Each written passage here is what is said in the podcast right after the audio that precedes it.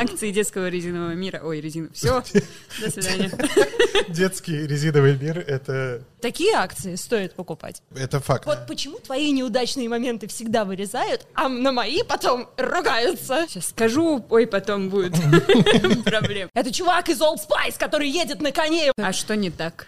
Нет, про- просто я, ну, хорошо. Соседний стеллаж. Подкаст около культуры вдоль и поперек. Всем привет, это подкаст «Соседний стеллаж», подкаст библиотеки Юга Москвы, в котором мы говорим обо всем, что касается культуры, литературы, культурной жизни москвичей и гостей нашего Чудесного, чудесного, города. прох- чуть-чуть попрохладневшего города сегодня.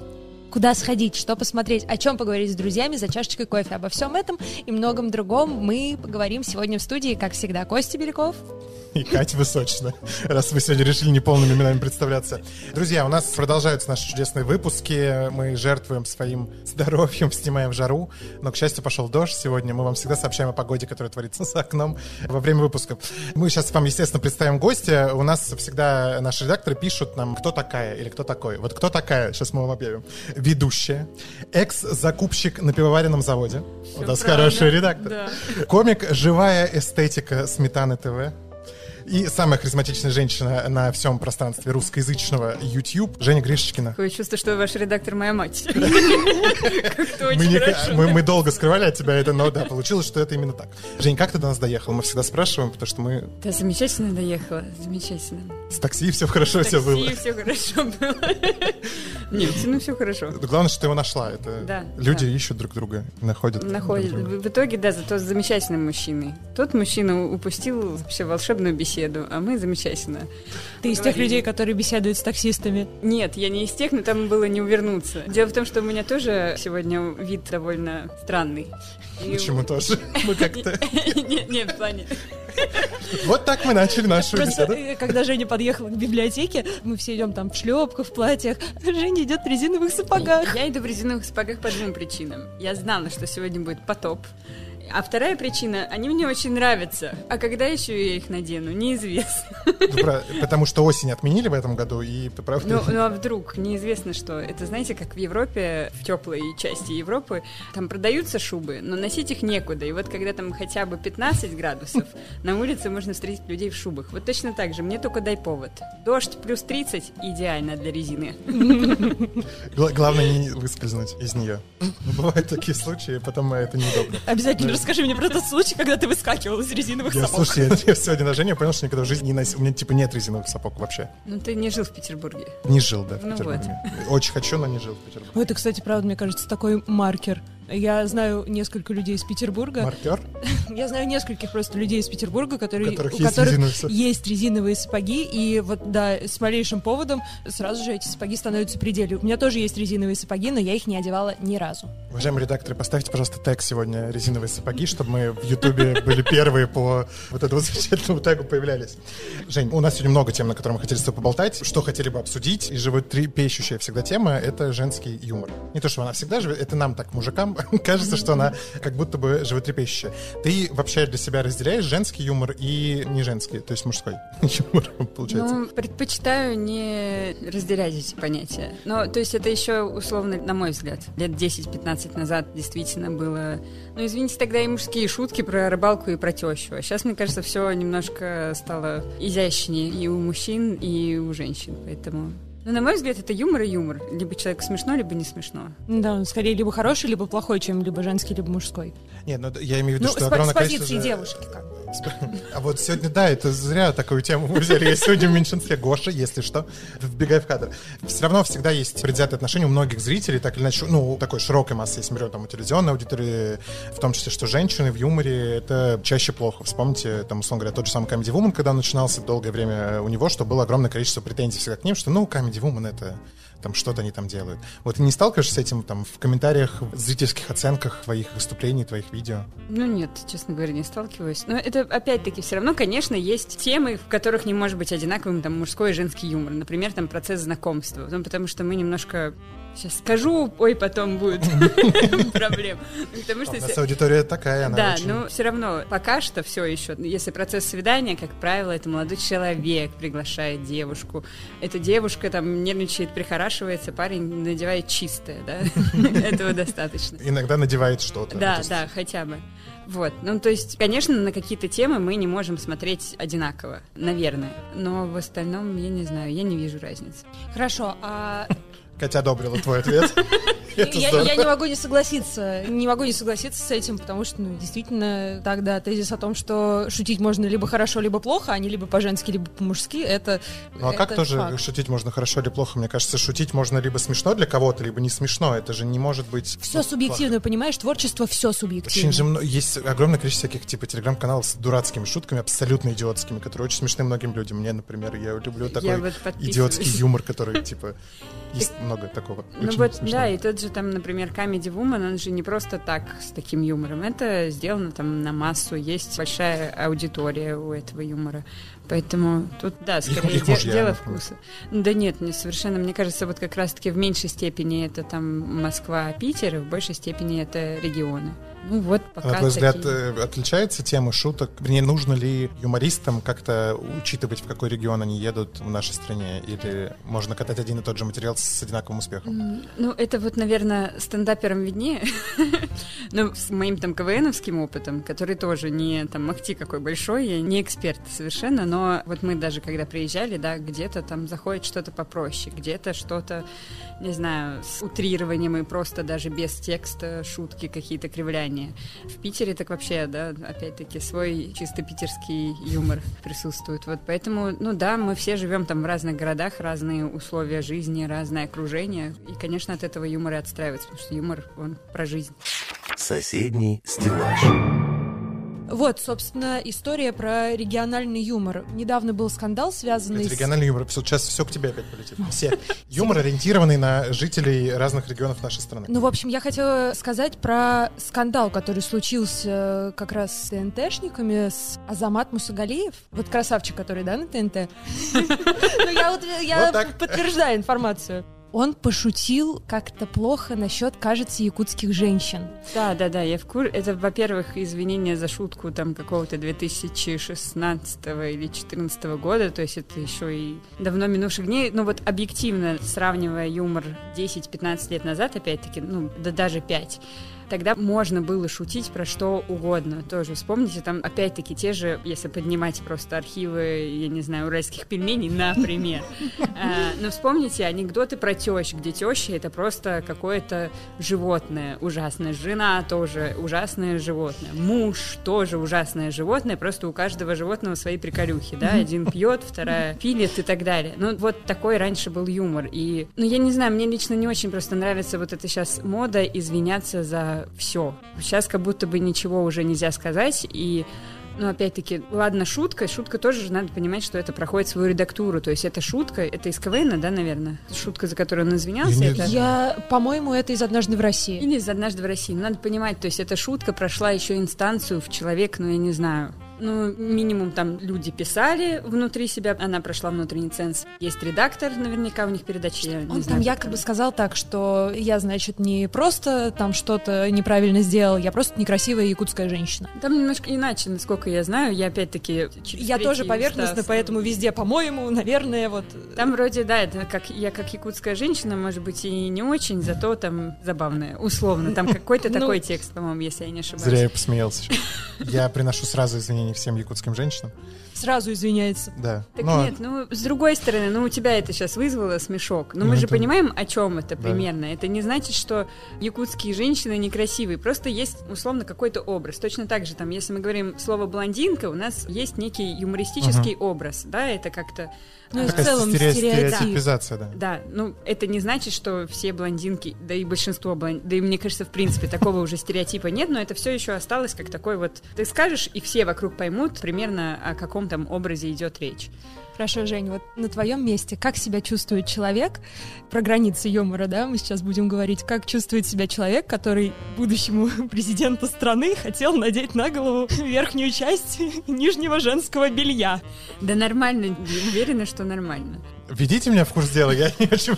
Я потерялся. О Жень, чем? ну ты поняла, да, о чем Ну, я? э, и ты не про президента нашей страны. Я про президента Украины. Да.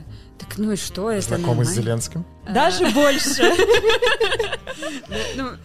Ну, он же не был президентом. В общем, мы ездили на передачу «Рассмеши комика». Он там сидел в жюри. Да, Он тогда был да. э, просто юмористом, без красивого костюма. Так, ведите меня в курс дела. Рассмешите комика. Зеленский вел «Рассмешите комика». Вы там были?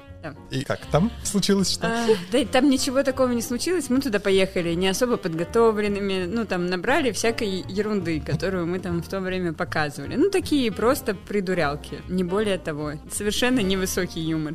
И один из номеров был про... Блин, мне сейчас даже стыдно об этом говорить. Ну, в общем, мы опять-таки пародировали классические мужские развлечения, и как нам показалось, мы искренне тогда так считали, что все мужчины развлекаются, надев женский лифчик на голову.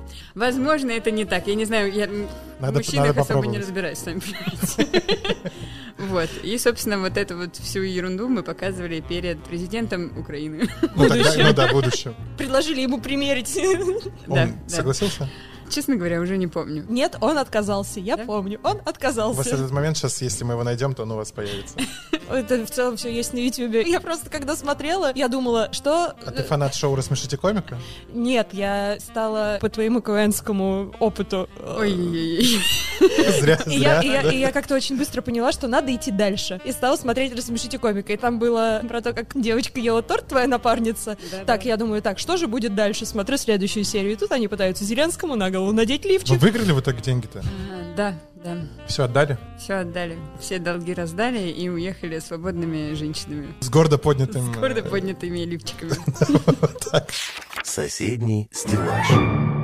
Жень, про юмор продолжай тему. У тебя большое КВНовское прошлое. Ну, ты имеешь отношение к КВН, вот так скажем, да? Скажем так. Но при этом ты говоришь, ты говорила, что ты не особо зритель стендапа. Почему так вышло? Почему ты не их аудитория, на твой взгляд? Да просто физически тяжело слушать одного человека 20 минут. Ну, там в среднем, да, в клубе, если это выступление. А сольник я вообще... Как бы он ни был хорош, это вот мы даже ходили на концерт Эдди Изерда. Ну, то есть это культовая личность, и мало того, он еще и в подаче очень харизматичный. То есть это не такой унылый монолог, вот, Мгм. который было бы сложно слушать. То есть он прям скачет на сцене с какими-то октаутами и так далее. Но даже там мне было тяжело. Ну, просто вот такой я человек. Это совершенно не какие-то предрассудки, что там человек один. А как тогда происходит, на основе чего происходит какая-то подготовка, если она есть вот у тебя перед созданием юмористического контента, который ты делаешь? Честно? Ну, было бы странно, если бы я сказала, нет, давай что-нибудь наври там такое про уральские пельмени. Ну, как правило, никакой подготовки. Ну, то есть, если там про то, что мы делаем, мы, как правило, берем какую-то тему, предполагающую, не знаю, там, если это Сметан ТВ, мы там что-то, как правило, делаем. Мы понимаем, что будет происходить в кадре, но весь юмор, он импровизационный. И, собственно, поэтому нам эти форматы так и нравятся, что... э, Готовиться не надо. Да, не надо готовиться. Это же идеально для ленивого человека. Хорошо, ну а что делать, если импровизация во многом ведь зависит от твоего внутреннего состояния вот в данный момент? Что делать, если у тебя плохое настроение сегодня? Ну вот тут вот надо пытаться перебарывать. Ну, не знаю, кто-то пытается взбодриться, поесть, Вы- Выпить кофе. выпить кофе, выпить. Иногда бывают алкогольные напитки. Мы, мы к этому вернемся сегодня чуть попозже.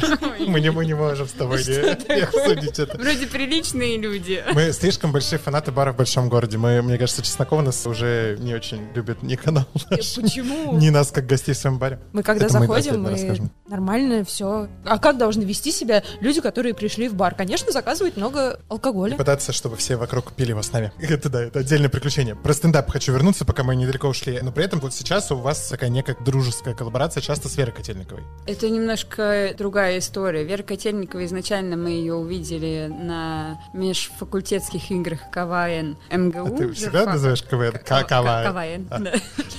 Журфака. И ее заметили, позвали ее к нам в команду. То есть и Вера, ну вот, либо параллельно эти были процессы, либо чуть после этого начала заниматься стендапом. Я, честно говоря, не помню. Там. Ее стендапы ты можешь смотреть?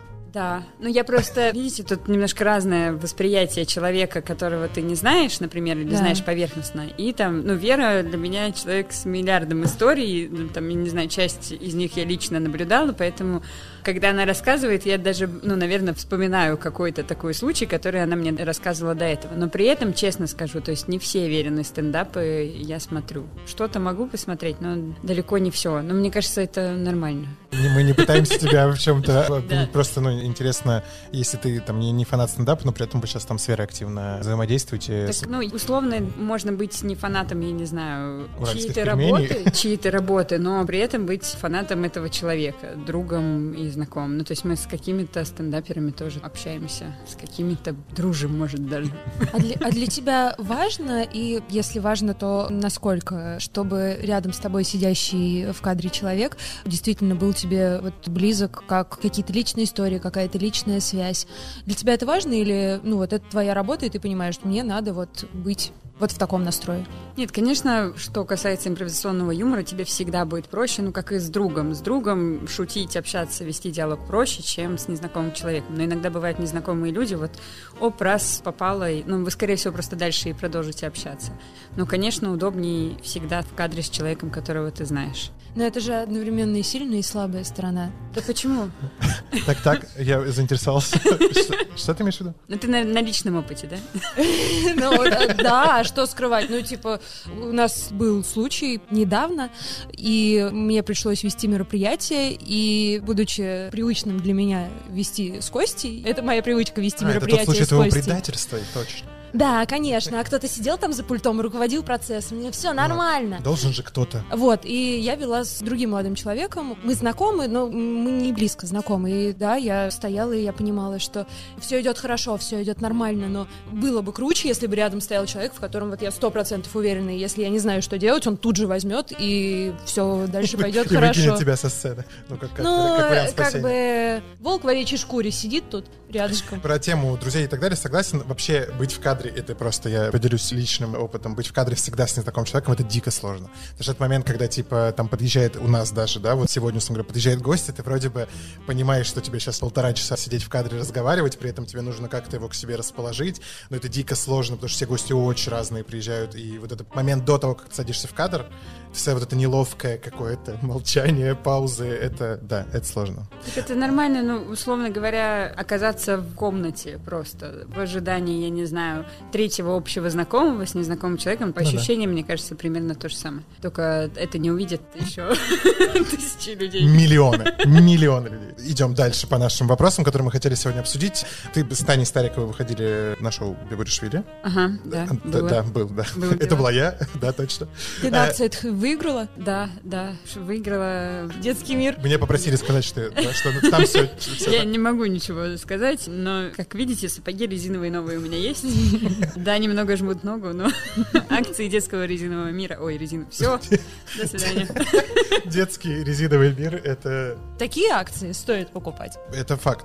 Мы все к чему. Сейчас YouTube заполнен, в хорошем смысле заполнен, поймите меня сразу, дорогие зрители, огромным количеством разного контента на тему феминистической повестки, повестки роли женщин, абьюзивных отношений и так далее, и так далее. Твое личное отношение не ко всей повестке, а к вот такому огромному количеству контента, появляющегося на эту тему. Смотришь ли ты, во-первых, его, и, во-вторых, как ты относишься к такому, как мне кажется, немножко педалированию этой темы излишнему? Вот так вот, да? Ага. Ну, во-первых, я правда, это точно так же сейчас, как перед бурятскими женщинами или якутскими. Тут нет правильных слов, так, чтобы... под- Ты в любом случае будешь неправ, Да, ты согласна. в любом случае будешь неправ. Если это педалирование сейчас присутствует, значит, это кому-то нужно. Лично я, но живя, опять-таки, в мегаполисе, общаясь в кругу определенных людей, не ощущаю какой-то дискриминации, какого-то принижения, потому что я женщина. Иногда такое случается, но... Например, когда люди шутят над твоими резиновыми сапогами. Нет, резиновые сапоги унисекс, прошу заметить. Нет, ну то есть там даже в мире юмора то, что происходило 10 лет назад или 8 лет назад, когда люди удивлялись, что если ты девочка, как правило, ты не пишешь сам себе юмор, у тебя есть команда смешных мужчин, они приносят тебе шутки, и ты круглых они еще так катаются. А, Да-да-да. Вы смешны. Вот, но сейчас такого все меньше и меньше, я лично с таким давно не сталкивалась. Нравилось. Но, безусловно, опять-таки, мне кажется, то, что происходит в Москве и в Питере, чуть позже докатывается просто волной до регионов. И я уверена, что все еще есть там и рабочие места, и семьи такие, в которых мужчина зарабатывает, женщина готовит, и вот такое вот жесткое разделение, условно, по гендерным обязанностям. А вот смотри, давай да, от общего к частному. Вот есть Сметана ТВ. Так. Ты там цветок. Допустим. Нет, ну да, ты же, я- ты же первая была девушка, которая вот в Сметан ТВ вошла в роли автора ведущего. Ну, да, ну, как автор сложно сказать, Ну, что... условно говоря, основной состав. Ну, допустим, Золотой состав Сметана ТВ. допустим. Почему до этого девушек не было? Ведь проект существовал достаточно давно. Почему именно ты была той девушкой, которая смогла войти в мужскую команду? Ой, ну там все очень просто. Это не потому, что я какой-то уникум или что-то. Изначально был проект «Парни пробуют», поэтому, разумеется, присутствие девушек там не предполагалось. Потом, на самом деле, на Сметане ТВ существовало какое-то время еще «Девушки пробуют». Там был чисто женский состав, который тоже по той же схеме, в принципе, работал, но что-то там не прижилось, я не знаю, что, меня тогда не было. А потом просто Сметана ТВ сидела в офисе, ну, у них даже в трудовых написано профессия блогер. Они сидели, приходили на работу, вот, а я просто сидела в соседнем офисе как копирайтер, а ребята там что-то придумывали и вот просто позвали, поскольку мы там еще с давних времен знакомы. Ну, как позвали там, может, что-то придумывать, поразгонять и параллельно сразу Какая-то такая история из разряда вот в нужном месте, в Да нужное не, ну мы- время, в ну- нужном месте. Ну, хорошо, а ты, может быть, помнишь тот момент или, я не знаю, какую-то ту шутку, с которой вот ты вошла и сказали, все, вот она нам нужна. Так нет, я объясняю, этих людей мы дружили еще с Питера, ну, они были знакомы. Потом мы, находясь в офисе, дружили, там на кухне сидели, потом, я не знаю, они просто про свое рассказывали, я про свое, где-то что-то там друг другу подсказывали. А потом просто придумали формат, по-моему, это «Рассмеши цыпу» был, вот, и сразу решили и снять. Рассмешили? Рассмешили. То есть никаких проблем с мужским коллективом мы не пытаемся... Слушайте, мы сейчас... Да вы тоже посмотрите, давайте честно, ну какой мужской коллектив? Ну там... Ну, все просто молодые, здравомыслящие парни. Ну, там нет такого понятия, как мужской коллектив, разговоры о рыбалке и вот это вот все. Но при этом у вас были форматы, где у вас, вернее, был конкретный формат, где ты, наоборот, выступала такой... Реза- резонер. не- ну, не резонер, а, вернее, где парни были объектом твоих издевательств. Я пытаюсь избежать названия этого формата, потому что я не уверен, что у нас можно его произносить. Но формат классный. Спасибо. Ну, мы, не, мы просто Но ты получал удовольствие, когда ты издевалась? Нет, я абсолютно не... Я не из тех, кто любит там проявлять агрессию в сторону других людей, скажем так. Просто мы подумали, что в этом образе это будет органичнее и забавней. Но я не скажу, что мне удалось прям его выдерживать до конца. Ну, ты- Нет, ты кололась, но это же тоже в этом есть свой шарм, что Ну да. такая... Да, ну поэтому я говорю, не получилось бы, будь это какой-то там, я не знаю, мужской коллектив в классическом понимании этого слова. Наверное. Ну да, в смысле, я подтверждаю. Наверное, да. Ну, Ты потому что все пробовала и не вышло. Что? Я говорю, ну ты, ты говоришь, я подтверждаю. Я говорю, то есть ты пробовала, и у Нет, я тебя не вышло. подтверждаю то, что когда адекватная команда не сильно... А почему ты сегодня взяла вот эту роль, типа, подтверждать и говорить «хорошо»? Ну, типа, ты как-то очень Потому сегодня что оценочная. Вот потому что мужчина голова, а женщина это шея. Мгм. Который- вот так. Вот то ты так вот и сидишь. Я Ты хотела... хочешь, Я тебе уступлю место, у нас сегодня женский выпуск. Видишь, я сегодня в меньшинстве. Поэтому же. Я хотела вот что спросить. А какой у тебя у самой любимый формат и, может быть, там, не знаю, любимый выпуск сметаны? Ну, любимый, любимый формат, наверное, это когда парни пробовали танцы. Я просто человек, который любит танцы, и мне всегда это было очень смешно смотреть. Тем более, что там, конечно, самое смешное, это когда что-то не получается. А Единственный, у кого получалось в танцах, был Калинкин, а остальное просто очень приятно смотреть, как у людей что-то не получается. Вот. А любимый выпуск, наверное, это был поход на Комик-кон, потому что там была драматургия у выпуска. Мы сами сделали уродливые костюмы, пошли в них на Комик-кон и позорились там целый день. Вот просто ходили в том, что сделали. Это нанесло какую-то психологическую травму? Да, безусловно, я была, извините, пожалуйста, в таких детских трусах, потому что мы условие было сделать дешево. И мы случайно, заказывая на Алиэкспрессе все самое дешевое, не посмотрели и приобрели детские трусы вместо, ну, хотя бы взрослых.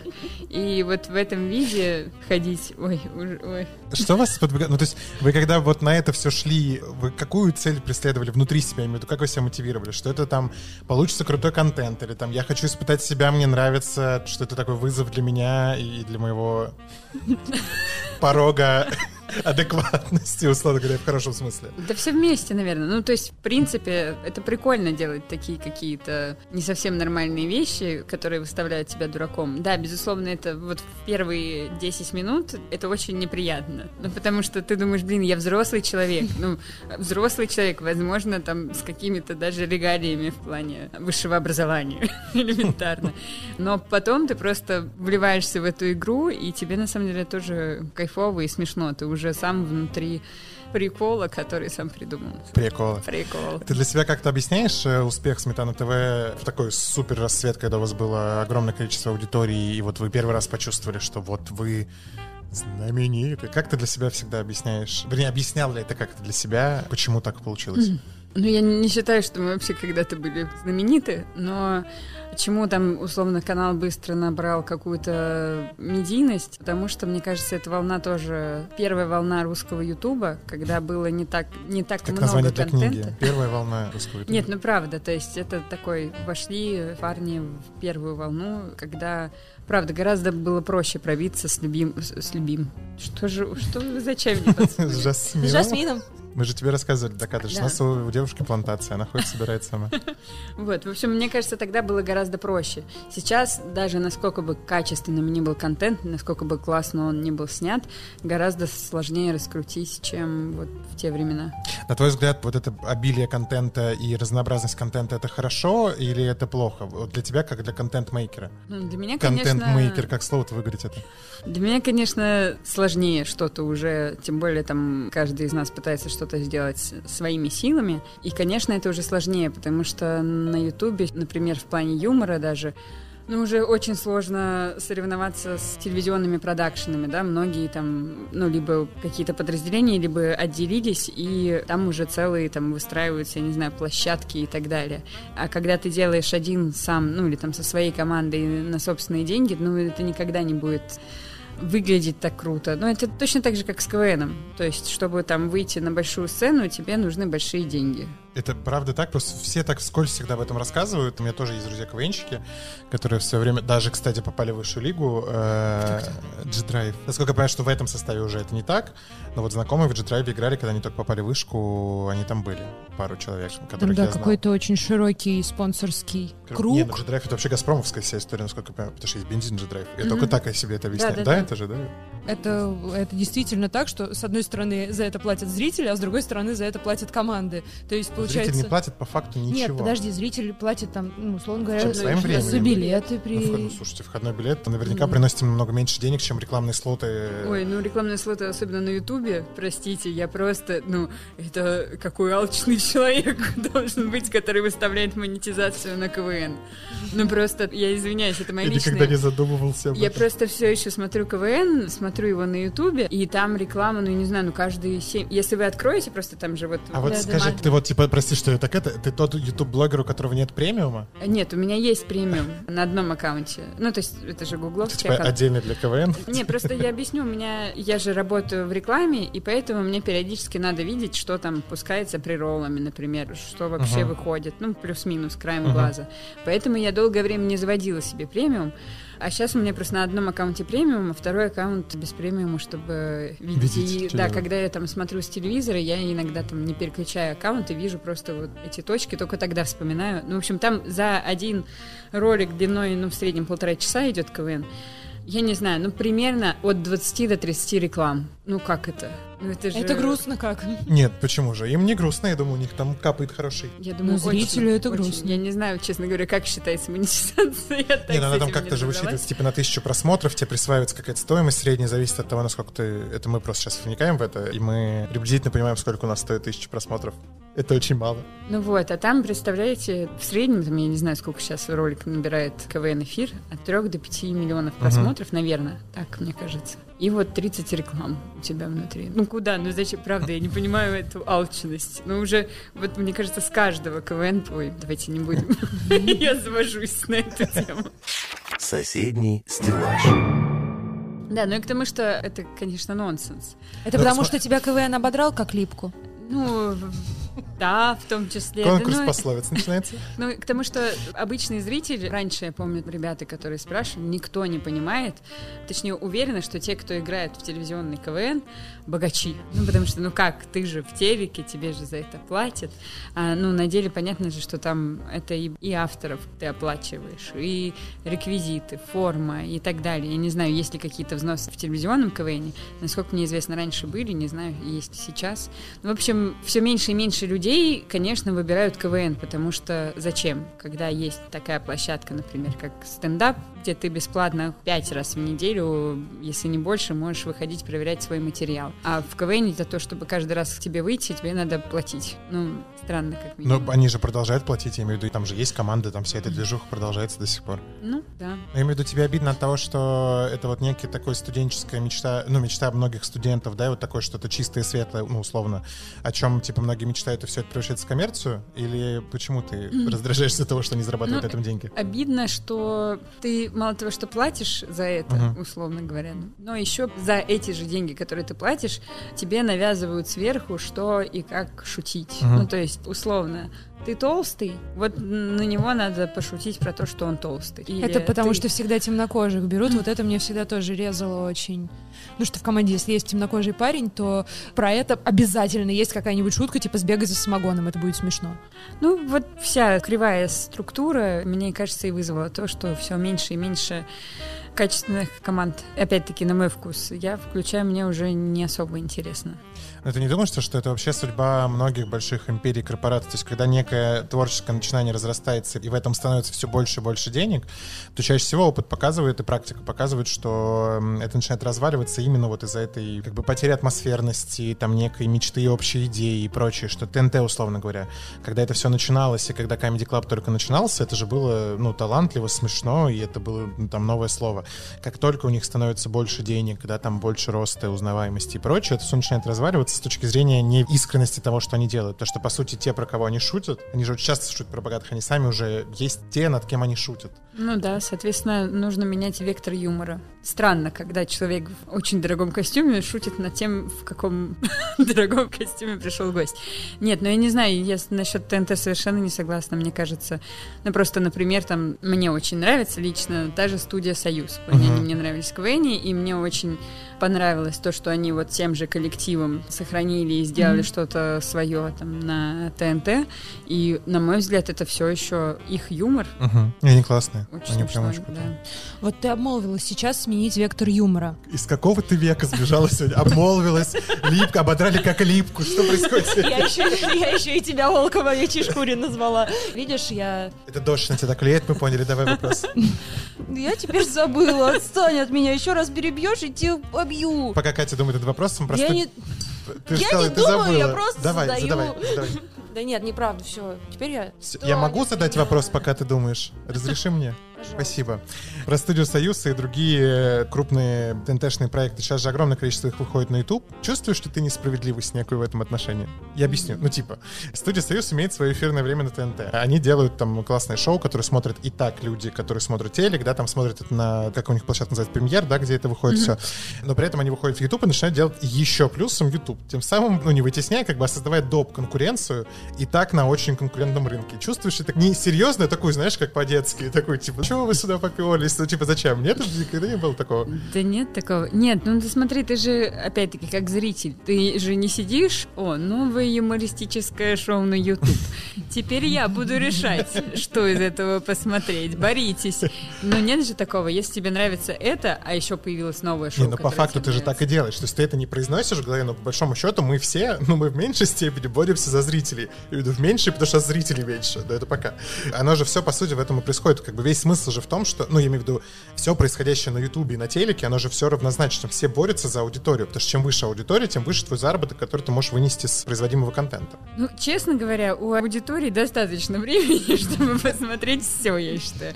Я просто провела две недели на карантине, и вот мне не хватило, мне было уже нечего смотреть. Что самое крутое ты посмотрел на карантине? Ой, я для себя открыла бумажный домик, бумажный Бумажный, дом. ага. Дело в том, что мне в свое время, я когда учила испанский, мне посоветовали советовали его смотреть на испанском, ну, для того, чтобы улучшать там восприятие языка и так далее на слух. Но на испанском, ну, видимо, мой уровень просто не дотягивал настолько, что я выключила и думаю, да ну к черту такой испанский. Меня, меня учили не испанскому, да, оказывается. Вот, и, ну и все, у меня какое-то было отторжение этого сериала, просто потому что он был связан с процессом обучения. Вот, а на карантине я посмотрела, и прям классный. Ну, мне понравился. Я давно просто, я, как правило, смотрю что-нибудь смешное, а такой жанр давно не смотрела, и мне прям очень понравилось. Или ты не смотрел про испанский сериал? Элиту смотрела. Ну, простите, элита — контент для 15-летних девчонок. Ну, Он такой класс. Я очень долго обходил стороной этот сериал, и тут я случайно в прошлую пятницу начал, вышел четвертый сезон, везде он у меня мелькал. Думаю, ладно, надо, ну просто знакомиться, типа, ну посмотрю. И все, меня засосало, я все выходные смотрел, я три сезона посмотрел за Я выходные. тебе сказала, что надо смотреть после секса в большом городе, надо потом посмотреть сплетницу, и только потом посмотреть элиту. И ты как бы понимаешь, по нисходящей да, да, да. идешь. Ну, в общем, короче, все, я засел на элите, и это ужасно. Я понимаю при этом, что это контент для 15-летних. Но есть такое ощущение. Просто я посмотрела первый сезон, и, ну, мне советовали прям тоже половозрелый мужчина. Посоветовал посмотреть этот сериал. Я смотрю и говорю, ты правда? Ну, это же правда. Меня, знаешь, типа, у меня есть разряд сериалов там и некого контента, который я смотрю, чтобы мозг отдохнул. Например, я когда начинал работать... Воронины раз. Воронины 2, Воронины Воронины 3, да, 3, и все Воронины 27 124. сезонов Воронина. Я смотрел, помните, был каникул в Мексике, выходили на MTV сначала, а потом пятница уже была. Я помню, что я приезжал в универе, тогда учился на каких-то первых курсах, я тогда еще реально учился, то есть я не был, типа, активистом еще, это был первый, наверное, курс. И я реально приезжал домой, вот это вот отдохнуть от пары, я просто включал, ел, и у меня мозг не думал вообще ни о чем. То есть я тупо смотрел эту, не то, что не вникая, но то есть я смотрел, я ждал даже следующих серий, там, как там Елисей, значит, как там, Эрик, кто там еще был. Вот, мне стыдно признаться в том, что ты это смотрел, но ты, я понимаю, что это просто разрядка для мозга, то есть ты настолько не включаешься в это. И элита, по сути, ну, это такой, типа, как аттракцион, то есть, ты, как знаешь, бывает, попадаешь, типа, на какое-нибудь шоу Малахова, но бывает же тема, когда есть точка невозврата. То есть, если ты не переключил, то все, тебя поглотила до рекламы вот эта история, а потом, если еще и после рекламы ты продолжишь смотреть, то все. Тогда советую, вижу, что ты эксперт. Да-да. Битва сват. Бита, битва, с- Битва сватов! Это после четырех свадеб пошло. Вот это, Не, вот это, вот это это пятница? Нет, Да. на, преми- на премьере, я не Нет, знаю. это я есть, это есть на пятнице битва сватов. А ты смотрела «Четыре свадьбы»? Подожди, ты перескочила этап. Нет, четыре свадьбы не Ты пос- смотрела. это, би- я насколько понимаю, А что это похоже... беременна в 16 в конце Подождите, концов. четыре свадьбы, четыре свадьбы четыре это невесты, топ. типа они ходят друг к другу на свадьбы, И портят и потом, свадьбы и потом, друг но друга. они не портят, они потом смысл в том, что они должны выставить оценки А, друг это дружке. ужин, званый ужин. Типа Да, того, они не знакомы. Это такой разрыв. Ну, то есть просто... Мы, я помню, я подсадил, я Вику подсадил на эту историю. Это такая тупость, но ты смотришь, и все, и ты потерян для И общества. ты не можешь, и ты правда не можешь от этого бреда оторваться, и ты думаешь, господи, идет моя жизнь. Но ты сидишь, ты сидишь и и- ты смотришь это. Светская львица из Москвы, селянка из Тамбовской Да, да. области. Да, да, и это- вот они, значит, схлестываются там Барышня вчетвером. крестьянка, если я не ошибаюсь. Нет, нет, нет, есть. Нет, еще, да, да, да. И вот это вот, вот эти Да. форматы пятницы, вот эти, ну там они же с Украиной вместе с продакшеном это делают.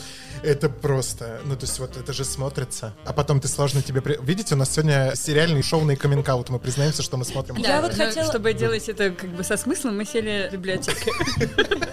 Нас не простят. потом. Я, кстати говоря, хотела тебя спросить. Последнее, что я хорошего из того, что мне понравилось, у меня непопулярное мнение, как выяснилось недавно. Последнее, что мне нравилось из юмористических сериалов, это «Все ненавидят Криса».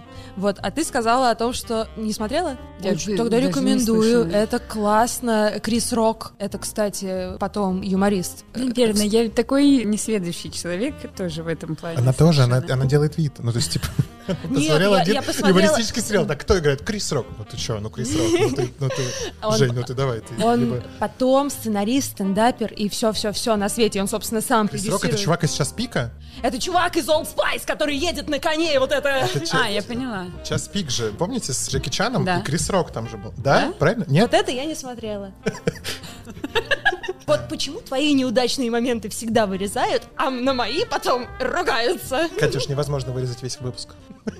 Я шучу, я шучу. Я куплю тебе футболку «Волк в овечьей шкуре», а здесь делаю, а здесь делаю воротник меховой. Ты думаешь, это моя армия ботов тебе пишет? Я думаю, что это ты мне пишешь комментарий. У тебя есть хейтеры твои персональные? Ну, я думаю, не у всех есть. Ты Ну, читаешь Ну, то, тебе, что в коммен- пишут? тебе в комментариях пишут, типа, ты недалекого ума или там что-нибудь такое. Наверное. Я не читаю. Ты не читаешь. Нет, и просто одно время я читала, я очень эмоционально все это воспринимаю. Ну, это нормальная А. реакция воспринимать комментарии негативно, эмоционально. Это здоровая реакция Да нет, это психики наверное, человека. если это часть твоей работы, то это уже нездорово. Если ты будешь очень близко к сердцу все воспринимать, то ты просто окажешься в больнице, скорее всего. И то есть одно время там, да, просто так просматриваешь, в принципе, понимаешь хотя бы просто соотношение позитива и негатива, потому что здоровая критика, она тоже присутствует, и тоже не надо закрываться от окружающего мира, будучи уверен в том, что то, что я делаю, классно. Но потом просто, когда мы запускали уже с Петей Плоском Good Morning, Мгм. и то есть, поскольку это мой канал, я, значит, мониторила эти комментарии, и меня просто, не знаю, и слезы, и бомбило дико. Бомбило дико, как только мы перестали это делать, потому что, простите, мы это делали на свои деньги, все полностью. А, блин, это дорого, это чисто физически дорого. У меня две других работы, я вот и продакшн, не знаю, месяца шоу стоит ровно столько же, сколько я получаю на двух других работах. То есть это я уходила в ноль. И после этого люди мне пишут еще, что делать, что мне снимать на свои деньги, как часто я должна это делать, куда я пропала, черт побери. А у меня в Инстаграме видели рекламу, так почему ты до сих пор не сняла? Я есть хочу, может быть.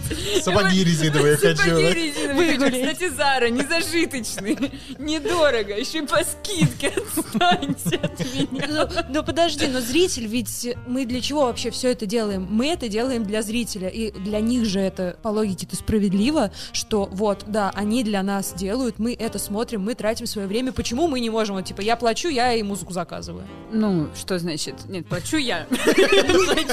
И музыка будет моя. Ну, мне кажется, просто есть еще разные категории блогеров. Есть блогеры, ну вот настоящие блогеры, их так называю, но мне кажется, есть люди, у кого это в крови, и это их профессия. У меня блогинг это не профессия, это скорее там хобби, увлечение, потому что у меня есть основная работа, которая, да, приносит мне меньше денег, может быть, даже там, чем в какие-то моменты блогинг, так можно говорить, вот, но все равно у меня есть основная работа, я хожу в офис там с 10 до 7, я чисто физически не могу вот так, как там многие блогеры, выкладывать свою жизнь 24 на 7, например, или точно так же готовить много контента еженедельно и так далее. Я попробовала, и вот я оказалась в больнице в итоге, и подумала, что нет, так нельзя, не получается. Что произошло в итоге? Почему вы перестали... Про Good Morning я говорю. Почему перестали каждый день выкладывать? Съемка там на каждый день, ну, пять дней точнее, будних, это два дня съемок, перед этим два вечера подготовки и два дня монтажа. И все это, ну там, если подготовка и съемки мы там вместе с Петей делали, а два дня монтажа это целиком на мне, с учетом еще моей пятидневки в офисе. Ты сама монтировала? Ну, у меня есть монтажер, но все равно мы сидели Ага. вместе. Я в плане не умею это делать технически, но мы сидим, я говорю, вот это вот вырезаем, это туда, сюда и так далее. Вот. И в итоге свободного времени... Ну, то есть я спала по три часа в день, начала, наверное, сходить немножко с ума, и все. Ну, нет, это просто физически невозможно. У меня был пунктик попробовать, я попробовала, но Ты попала в больницу. мы еще потом, я продолжала, уже мы сократили, мы решили выходить по выходным попробовать, но пятидневка все равно при этом остается, и монтаж просто сократился там до условно одного дня. Но это все равно, это сумасшествие, не получается. И в итоге, да, в январе мы закончили съемки в 30-х числах декабря, и все, в январе у меня поплыло здоровье по всем фронтам. У меня такого никогда в жизни не было. У меня еще началось какое-то, видимо, это называется выгорание, я не знаю, я не смыслю в этих Эмоциональное выгорание? штучках. Да, наверное. Не знаю. В общем, до апреля где-то я провела в какой-то не депрессии, но мне не хотелось ничего совершенно в этой жизни. Ну и сейчас мы скоро снова запустим годование. А почему решили вернуться тогда, если... Ну нет, мне нравилось, это все прикольно. Ну, упирается это в деньги и во время. Ну, вот что-то чуть-чуть я поднакопила. Ну, ты в итоге это делаешь прям все на свои деньги, потому что мы думали, ну, у меня было мнение, что это все равно продакшн Пети, и... э, Ну, нет, все равно деньги платят операторам, монтажерам. Нет, это условно те же ребята, которые работают с Петей, которые там Мгм. снимают его выпуски, а монтажеры это те, которые, как правило, нам помогают и снимать, и монтировать на сметане. То есть у нас Мгм. такой симбиоз произошел. У вас большая команда. Ну, в смысле, насколько у вас большая команда? М, два оператора, и ну, на монтаже просто мы всегда монтируем там с разными ребятами, но условно там 3-4 человека на постоянке, с которыми мы Ну, то есть и это крупная сумма, если зарплату считать-то. Ну, это не зарплата, это разовая... Типа за смену. Ну, сделали Ну да, за смену. да, за смену. Ну, если выпускаться даже раз в неделю по выходным, это более-менее Да, постоянно. это, вот я говорю, это, наверное, для богатых людей это не крупные суммы. Но и опять-таки, вот почему там невозможно соревноваться, если мы говорим, Мгм. что выпуск контента на Ютубе это соревнование, то, конечно, физически невозможно с большими около телевизионными продакшенами, потому что там сидят люди на зарплате, и условно тебе, как творческой единице, ничего не стоит это снять. Мгм. А так это очень тяжело. Ну, вы возвращаетесь когда? Давай мы анонсируем. Ты где-то Э, анонсировал щас уже? мы- Нет, нигде не анонсировала. Мы сейчас мы условно Вот тут, все вот тут. Пока не знаю, надо дождаться, пока все вернутся из отпусков.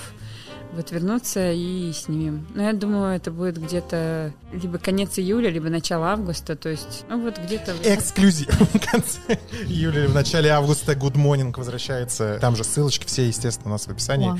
И подсказка. Ты сама-то в отпуске была? Да, нет, я в этом году, вот после этого случая, я дала себе слово, все, больше так не баловаться.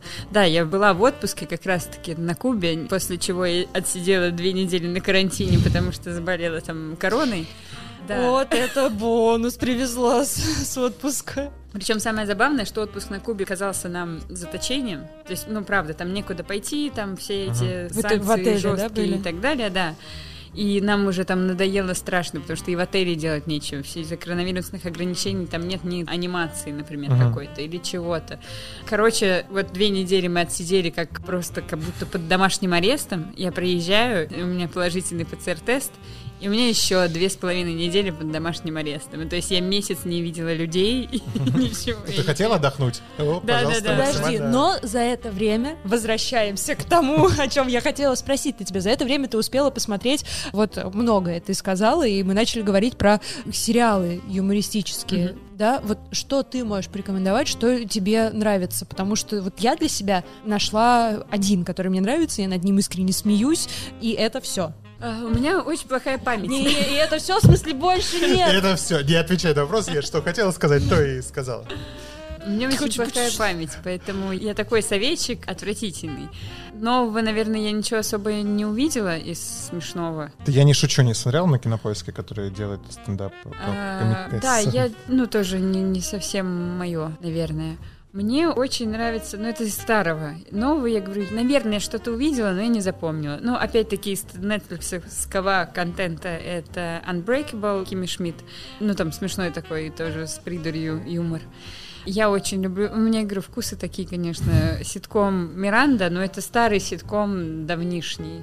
Очень смешной, если не смотрели, рекомендую. Надо- Я не смотрела. Надо посмотреть. Это тоже она, если я не ошибаюсь, мне кажется, она стендапом занимается в Британии, или она там юмористка, просто не знаю. Дородная такая рыжая женщина, очень-очень, но большая, и у нее лицо еще такое сама по себе, вот, ну, смешная женщина. И она про себя же и сделала сериал. Они там с подругой владеют магазином приколов. И, Типа подушки, на которые садишься, и получается Да, казус. да, да, да, вот все вот это, и... И хватит надо мной смеяться. Что я скажу, блин, в эфире? Подушка-пердушка? Это не прикольно.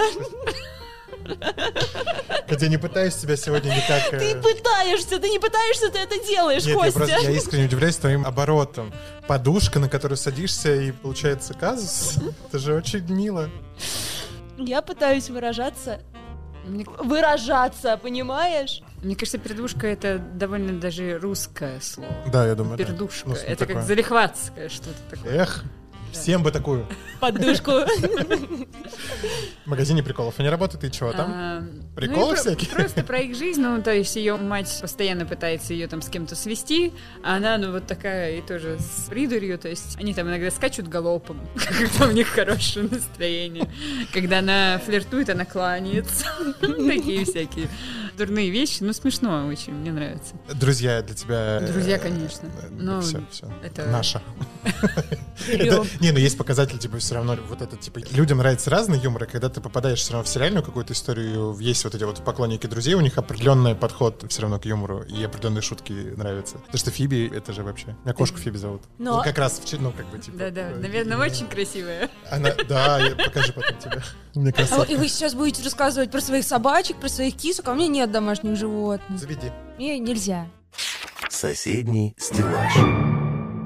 Рекламное агентство «Фортуна». Это очень крутой формат, это очень смешно для зрителей. Рассказываю. Рекламное агентство «Фортуна» — шоу, где, поправляй, если вдруг так говорю, где комики и блогеры во главе с Женей сидят на креативной планерке, общаются с клиентами, обыгрывая классические рабочие процессы в рекламном агентстве, и это все с юмором, стебом, гиперболизацией и так далее. Как родилась эта идея? Глупый вопрос, но реально интересно. Мы давно, честно говоря, думали какой-то пародии на рекламу и так далее, что-то в этом духе сделать. И я там, и Вася Шакулин работаем в рекламе. Мало того, Саша Сорокин, который в роли клиента выступает, он работает вместе со мной сейчас в рекламном агентстве, поэтому нам это все близко, и там просто столько юмора в самой рекламной жизни, то есть там в большинстве своем даже не выдуманные какие-то ситуации, ну правда, то есть правки от клиента, которые друг другу противоречат совершенно, или условно, но в главной роли должен сняться наш директор, ну вот, например, очень много в этом, правда, и простого человеческого юмора, поэтому нам и так нравится, и тем более, мне кажется, сейчас всем уже мир рекламы очень близок, потому что там даже тот же YouTube, ты смотришь в начале каждого выпуска, ты там видишь интеграцию,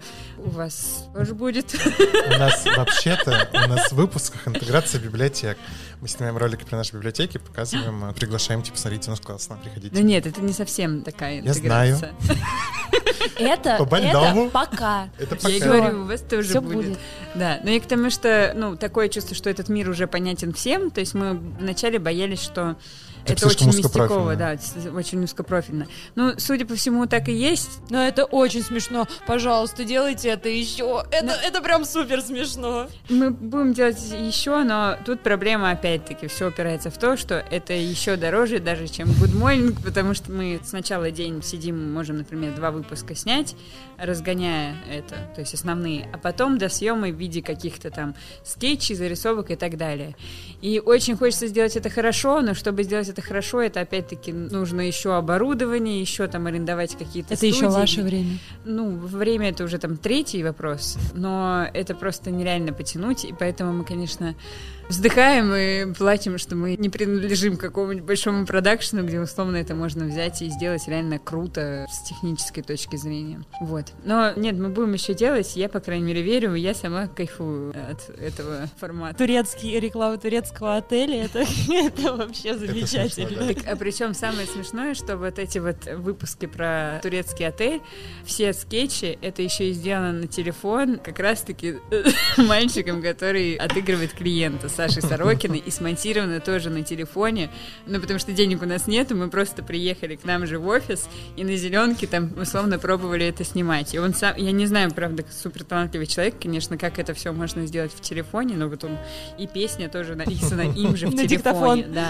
Я не знаю, как он это делает. Для меня это какая-то магия. Поэтому, наверное, не все зависит от, ну да, там, от дорогого оборудования, от качества звука и так далее. Многое зависит от того, как это делают. Потому что, ну, ты же сама говоришь, самое простое оборудование, самый простой монтаж, но при этом это заходит, и это, блин, супер смешно. Ну, это все равно ну, никогда не сравнится, и все-таки YouTube перешел к этому. То есть YouTube начинался с того, как это любительская площадка, куда любой может выложить видео.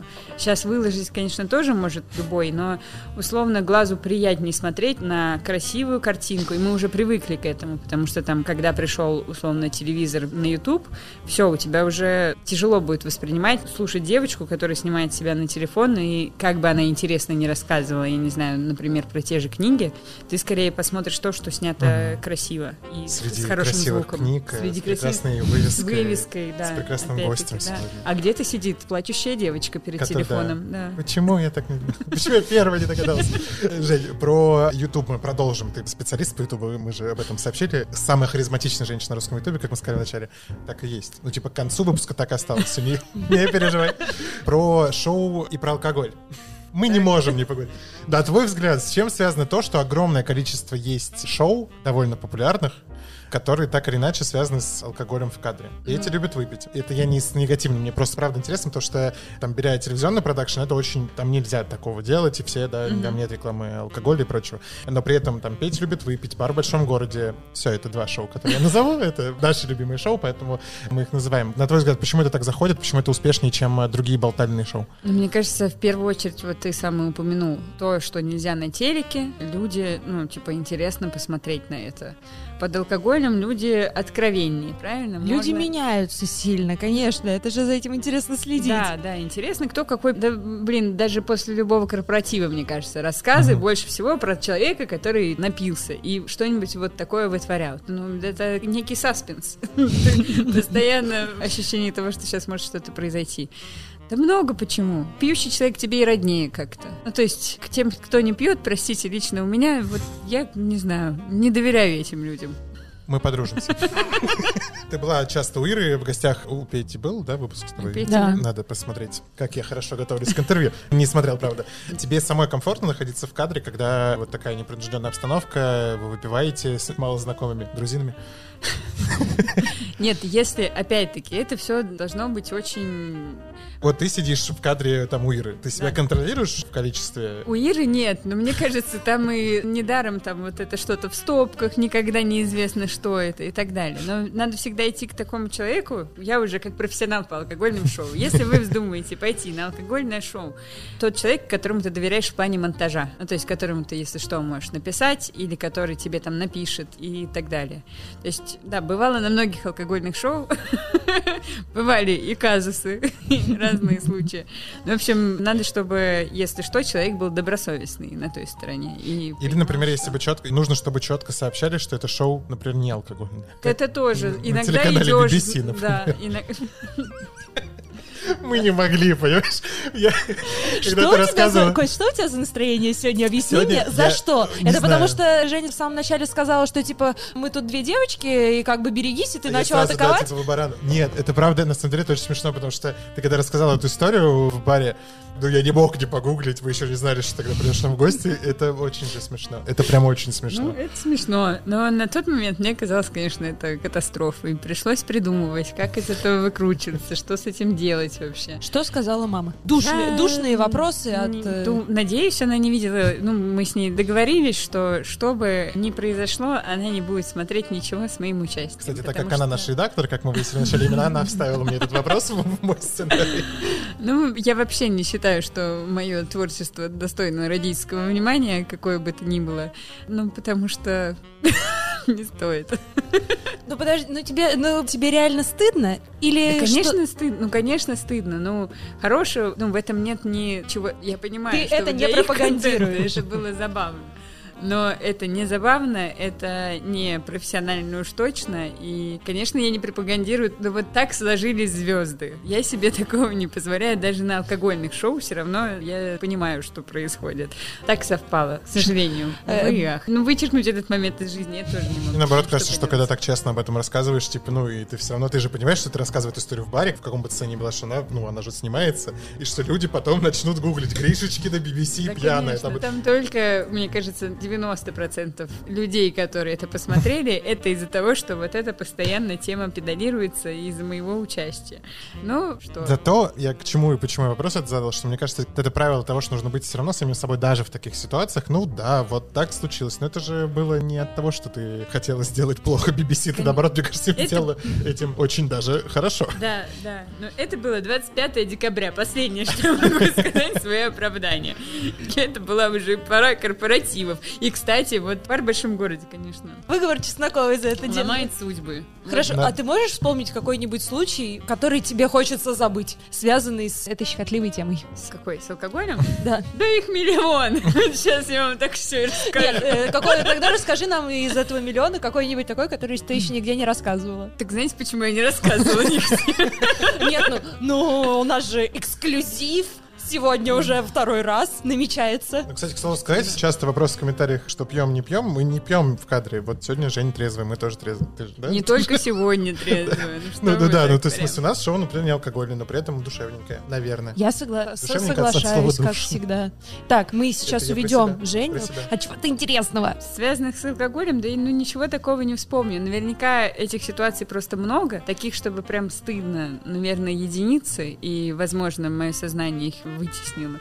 Не помню. Блок- Блокировка, э, Да. безопасно. Не знаю, да, ну нет, я честно скажу, я когда выпью, тут Сейчас Катя должна тебя спросить, по идее, чтобы закончить эту тему, а ты когда-нибудь напивалась в библиотеке, и э, мы должны были бы продолжить. Кстати, не исключено. Вот Друзья, Нет, ну э, давай, давай тогда сделаем уточнение. Ты все-таки из Питера. Это не московские библиотеки. Там, ну, другая какая-то атмосфера, Ну, так, обстановочка В Питере, такая. конечно, не знаю. Ну вот правда, мне кажется, это Часто столица алкоголизма. В Питере? Да, сейчас я имею в виду. Ну, пару раз в месяц бывает. Какой у тебя любимый бар в Питере? О, я очень люблю просто вино. Мгм. Я не знаю сейчас все еще. Я, честно говоря, давно просто из-за всех этих карантинов, вот где-то год. Я просто на э, следующей неделе еду в Питер, я пытаюсь выяснить, может быть, новые Просто, места какие-то. а, тогда вообще, просто вино. Там классная винная карта, я не знаю, кто там владелец, но это явно человек, который очень трепетно относится, я не знаю, к вину и всему вот этому, потому что там, ну, такой наценки на вино вы не встретите нигде. Условно, бутылка в магазине стоит 700 рублей, в просто вино, но это все равно ресторан, так или иначе,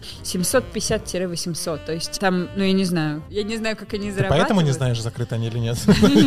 Выплыли ли они? Не исключено. Нет, там просто очень мило какая-то атмосфера. Для меня похожа на какие-то испанские заведения. То есть это в подвальчике, там все очень мило, там мало посадочных мест, но там, первое, очень вкусно. Второе, действительно классная винная карта с той точки зрения еще, что они обновляют еженедельную винную карту по бокалам. Круто. И бокал, ну, правда, 150-200 рублей. Вот какие-то такие цены, ну, Это опасно. Это опасно. это опасно, безусловно. Соседний стеллаж. Не можем не поговорить про литературу, мы все-таки про это здесь в том числе. У тебя есть рубрика в твоем инстаграме, которая называется «Книжечкина», правильно? Есть, да? Да, есть, есть. Как ты к этому пришла? Ну, то есть, казалось бы, вы же не делаете контент, связанный там с неким просвещением аудитории, ну, просвещением в глобальном смысле аудитории. Почему тебе хочется про книги в своем инстаграме делать? Да, честно говоря, изначально эта мысль... Во-первых, я люблю очень списки во всех форматах, и когда мне нечего почитать, я очень радовалась, ну, знаете, как это в сохраненке себе постоянно что-то заношу, когда вижу у кого-то там список, я не знаю, классных книг, какие-то рекомендации книжные. Я это все фоткаю, фоткаю, но я поняла в какой-то момент, что я уже сама не помню, читала я это или нет. У меня, я повторюсь, очень отвратительная память, ужасная. Я могу не вспомнить, что было неделю назад, и это не из алкоголя. Вот просто я такой человек. Вот, и я подумала, что, во-первых, условно, если это делать, те же сторис выставлять, это как-то и тебя стимулирует все-таки читать. И ты можешь пересмотреть, потому что, правда, я это регулярно делаю, когда вот там кто-то спрашивает, а кто вот книгу какую-то посоветует. А, сейчас читала что-то классное, и я залезаю к себе в сторис, потому что не могу вспомнить там ни автора, ни названия, например. Поэтому я это решила делать у себя в Инстаграме чисто как мотивация себе, ну и плюс, может, кто-то также любит принтскринить, сохранять себе, чтобы потом при случае... Ты говоришь, что тебе очень нравится Теодор Дрейзер, «Американская трагедия». Да. Вот скажи. Так. Это что-то... Нет, Нет, пожалуйста. я просто... я Мы же договаривались не говорить о книгах. Нет, я просто... Память у меня очень плохая. Я помню, о чем сюжет, но если сейчас какие-то тонкости... Нет, плане- э, я не преподаватель литературы, поэтому не такое. Я просто тоже читала и ее, и как-то они в один момент вошли в мою жизнь вместе с Фиджеральдовским «Великим Гэтсби». Вот, почему-то у всех так происходит. И у меня точно так, но только для меня Гетсби, ну вот померк совершенно на фоне... Именно книга. Да. Там же она вот Да, такусенькая. да, да. Ну, то есть фильм вот такусенький, а Да. совсем. Вот ты Дрейзеровская. Эту тему так можно разогнать, это правда, это очень интересно. И скажи, почему так тебе? Ну, то есть ты их вместе, да, прочла? И да, это был в один период. Вот прям, Мгм. по-моему, американская трагедия, и потом сразу... Сразу- Гетсби. Я не знаю, почему так, правда, совпало. Гетсби показался, ну, для меня просто слабо. Вот не зацепило. И потом, спустя время, я подумала, может быть, действительно так просто совпало, что я неудачный момент прочитала. И- Но я уже читала «Ночь нежна», по-моему, если Мгм. я не ошибаюсь. И все равно, ну, нету той мощи. То есть не зашел он. Нет, просто не мое. Что из русских авторов? Тебе близко не обязательно классика, я имею в виду вот вообще из русских, из художественной литературы. Ой, ну вот сейчас Водолазкин, конечно, это просто феноменально. Я не знаю, у меня слов нет. Но как человек владеет словом, простите. Но вот тут просто сейчас меня немножко тоже еще бомбит. Мы как раз-таки на этой неделе поучаствовала в съемках книжного Два дня клуба. назад. Да, да. А, У нас знаете. есть эта информация. Вот. Книжный клуб, и мы обсуждали Таню Гроттер. Мгм. И Таню Гроттер О, написал человек с филологическим образованием, филолог. И вот как вот два филолога на такие два разные пути могут ждать человека, и к тому, что вот Водолазкин, конечно, просто я еще слышала, что по Лавру поставили как раз Да, в спектакль. Амхате спектакль. Я не знаю, мне В МХТ дико- же, да, надеюсь, не в МХТ Горького, в МХТ, по-моему. Не суть, ну да. Я, я, честно ой, говоря, я чувствую эту тему, поэтому давай. Да-да-да, нет-нет-нет, обходим ее стороной. Хорошо. Я не- Э, неправильно. Ну, то есть ты прям поклонник именно Водолазкин как... Я ну, не могу сказать, что я поклонник, потому что я не так много прочитала. Я есть, начинал авиатора читать, мне как-то не... Мне бывает такое, что если мне, вот я говорю, точка невозврата, как с шоу Малахова, что, ну, типа, если вот я не А прошел ее, я все, меня не А многие, не а многие читают Лавры, после этого читают авиаторы Можно и попробовать, заходят. еще раз. Я вот так у меня Вот так было. у тебя получилось? Лавры, потом авиатор, сейчас Брисбен прочитала. Ну, вот я Брисбен не читала, а только Лавры и Авиатора. У меня полное сложилось впечатление, что написано хорошо, написано талантливо, легко тебе, нравится тебе, приятно это читать, но полное ощущение, как будто два разных человека Вот, это писали. совершенно согласна. Два разных. А Брисбен это вообще еще третий человек написал. Вот это Но- я еще не Но изучила. мне кажется, это вот как раз-таки его какое-то Это писательское мастерство, да, феноменально. Не знаю. Кто еще из русских? Из А, российских? Из э, российских Улицкая мне нравится. Я не так давно, честно говоря, ее для себя открыла. Не знаю, просто в какой-то момент это было, скажем так, попсовым даже. И поэтому не хотелось читать. А сейчас чего-то начала. Мне очень нравится. Единственное, конечно, у меня пару вопросов возникает. Я немного прочитала, две книги пока, но в обеих книгах «Смерть Сталина» и вот почему-то какой-то красной нитью вот этот день, про давку и так далее. То есть оно в одной книге прям ключевой момент, во второй тоже. Вот во второй просто вопросы «Зачем?». Но в остальном мне тоже очень нравится. И давай какого-нибудь третьего, чтобы топ-3 у нас был, значит, Водолазкин, А, Улицкая это и... топы какие-то. Я не не знал о том, что это Подожди, а вот из классиков, ну, многим, кому приятен Дрейзер, говорят про то, что им нравится конечно, Достоевский, да. да. Ну, мне кажется, там словно вот... Ну, это критический реализм, вот этот вот черный, горький. Ну да. Что ты опять ко мне Ты, про, ты, пристал? про, ты про фамилии авторов? Саша Черный, Нет. Максим Горький. Нет, Достоевский, конечно. Что из Достоевского больше всего тебе близко? А я вот, наверное, такой неискушенный в этом плане читатель. Мне как-то ближе всего идиот. Но он у меня как-то со школой, что ли, ассоциируется. Хотя его не в школе прочла, но как будто вот такая, знаете, тебе что-то задали по литературе на урок прочитать, и ты неожиданно оказался доволен книгой. Вот, вот с чем-то таким у меня ассоциируется. Сейчас пытаюсь вспомнить, конечно. Зыгорь мне очень нравится, но это, наверное, не... Не художественно, но все равно. Игорь согласен. У- Уважение максимальное. Читала ли ты «Все свободны»? Последнее то, что вышло про выборы 96 года. Нет, еще не Советую. читала. Оно у меня лежит. Хорошо. У меня вот, говорю, подборка книг к И- прочтению. Я маму свою как-то открыл ей мир с Игоря, она такая, когда новая? Я говорю, все привезу, ей вожу, поставляю книги. А на твой взгляд, читать модно сейчас, в 2021 году? Да, наверное, не знаю. Мне Читать кажется- нужно? Да кому как? Мне кажется, в плане чтения переоценено с той точки зрения, я имею в виду, что почему-то там, если человек читает, значит, он, ну, вот какой-то такой. Да совсем не так. Во-первых, и литературы много разной. Опять-таки, можно Таню Гротер читать. Во-вторых, читать тоже можно по-разному. В-третьих, ну, кому как. Кто-то есть там визуал. Зачем себя тоже насиловать и читать, потому что иначе я не буду умным. Это вообще миф, мне кажется. Издательство есть такое. Издательство есть такой миф. Я, знаешь, что хотела немножечко тебя ввести? Мы съехали сейчас, когда начали говорить про литературу, мы съехали с темы. Почему? Потому что мы поняли, на что она выйдет.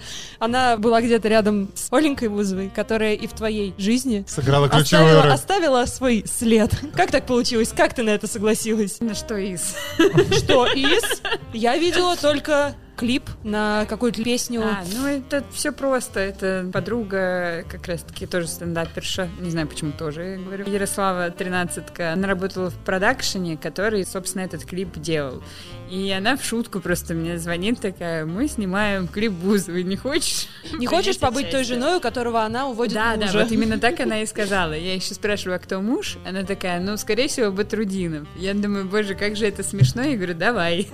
Но, Я же, но подожди, подождите. ты же ходила на план Б. Да, вот. Это, Я забыл про это это. затянувшийся прикол, просто не более того. Почему ты всерьез ходила? Ну, я имею в виду, ты прям... Конечно, все же идут на холостяка, на план Б всерьез. И хотят там построить, Построить свою любовь, свою найти любовь. своего человека. А что не так? Нет, про- просто я, ну, хорошо. Подожди, а вторая история? Вот я знаю только про клип «Эгоистка». Ну вот, после клипа «Эгоистка» еще был план «Б». У меня там эфирного времени полторы секунды примерно. Но вот, да, там я тоже встречалась с Ольгой Бузовой. Ну, был приходила ты не к Ольге Бузовой, а к Приходи- Тимуру. Приходила, да, к Тимуру Батрудинову, но меня отвергли Ольга Бузова и Ольга. Бузова тебя отвергла? Ну, они отбирали, поскольку они лучше всего знают Тимура Батрудинова. Первый отборочный этап проходил через них, и вот на нем я уже и... Посыпалась. Друзья, Друзья, да. ну просто как? Почему на меня-то обижаетесь? А не на кого-нибудь еще? Соседний стеллаж. Женя, конкурс. Что ты нам принесла и сидела с этим под столом? Под столом весь выпуск. Да. Я вам принесла Юрия Слезкина «Дом правительства. Сага о русской революции». Ох ты. Очень классная книга. Вот мы читали ее с подругой я чуть раньше. Она вот прям ко мне как раз приехала жить на карантин. Книга или На- подруга? не, не, А я смотрю, карантин. ты прям не боишься крупных размеров. Э, не... Не боюсь. Так, вернемся. Э, Нет, правда, я... Нет, ну в смысле, я вспоминаю американскую трагедию, это, это весомый том. Это, ну, это того стоит. Это, во-первых, конечно, фантастическая работа проделана, как переплетены друг с другом истории. Опять-таки, с моей памятью. Думаете, я вам скажу хоть одну фамилию? Ничего Было с моей памяти, думаете, я помню в конце, нет. что было в начале, судя по размеру книги. Нет, э, но правда, это того стоит, на мой взгляд. Это феноменальная книга тоже. Супер, мы подпишем сейчас да, ее каким-нибудь пожеланием. Покажи ее, пожалуйста, в камеру. Я пока расскажу вам, дорогие друзья, что нужно будет сделать. У Жени... Как э, в магазине на диване? Да, да, да, пожалуйста. Сейчас бегущая строка пошла. Чтобы выиграть эту книгу. Друзья, чтобы выиграть книгу «Дом правительства» э, авторства Юрия Слезкина и с пожеланиями и комментариями э, Жени Гришечкиной. Я как будто бы забыл, как тебя зовут, но нет, я просто думал формулировку комментариев. Чтобы выиграть эту книгу, вместе с хэштегом «Соседний стеллаж конкурс» у нас в комментариях, напишите, пожалуйста, какую бы классную рубрику в своих сторис могла бы вести Женя Гришечкина. Мы выяснили сегодня про книги. Что еще бы она могла вести? Все ваши ответы и предложения мы заскриним, скинем Жене. Она выберет того человека, которому эта книга отправится в подарок. Неважно, где вы живете, всю доставку мы берем на себя. И сейчас еще один приятный момент. Мы какое-то время копили, копили, копили конкурсы и никак не объявляли победителей. И сейчас Ну барабанная нет, на дробь. самом деле мы не так уж задолжали. Друзья, у нас Николай Жаринов был в гостях не так уж и давно, два выпуска всего назад. Нужно было придумать ему прозвище, если бы он был вашим учителем по литературе, какое бы прозвище у вас в классе было для Николая. Он сам выбирал победителя, победило прозвище «Хриплый воробей». От пользователя, если я неправильно зову, простите сразу, победил пользователь Аяла Банктан с комментарием «Хриплый воробей». Николай решил, что это лучшее прозвище. Для него с вами свяжутся наши чудесные редакторы и обсудят, как вам все доставить. Книгу Николая с его автографом. Но у нас не один победитель. Был еще конкурс с дядей Шуриком, где мы должны были придумать, вы должны были придумать название для новой рубрики. На его канале. Новой рубрики на его канале, да, совершенно верно. И тут тоже есть победитель, Кот Дивуар. И рубрика, которую выбрал дядя Шурик, называется «Нервущиеся». Поэтому это- Поздравляем. Про книги речь идет, я думаю, что совсем скоро мы увидим на его канале премьеру выпуска с такой рубрикой внутри. А может быть, он вообще весь выпуск будет серию выпусков называть именно таким образом. Друзья, победители, мы с вами обязательно свяжемся. Совсем скоро мы расскажем, кто выиграл Авокатю Лель, которая у нас была здесь от Рамина, аэромузыки канала. И, соответственно, совсем скоро мы расскажем, кто выиграл книгу от Жени. А что, простите, авокадо? Авокатя Лель. Рамин Рамузыка, не смотришь его, нет? Блогер есть музыкальный такой классный. У него в кадре стоит авокардина, авокарди, в смысле, мягкая игрушка. Это мягкая игрушка авокадо. И он называет авокарди би. И он нам привез, типа, для розыгрыша чуть поменьше авокад... авока... Авокадину. до- Авокадину. И он сказал, что была сенсация, что авокарди би родила, и вот это ее дочь, которую зовут Авокати Лель. Поэтому, поэтому Авокати Лель мы разыгрываем, да, все еще ждем. Друзья, пишите под прошлым видео, смотрите его тоже. Жень, спасибо тебе огромное, что ты пришла и потратила. У спасибо. меня был последний заготовленный вопрос, который я хотел в самом-самом конце задать. Ты частенько говоришь о том, что ты часто ходишь на новые шоу, и потом об этом жалеешь. Вот ты пришла на новый для себя формат, вряд ли ты она знала до того, как тебе дописал наш редактор, что Женя.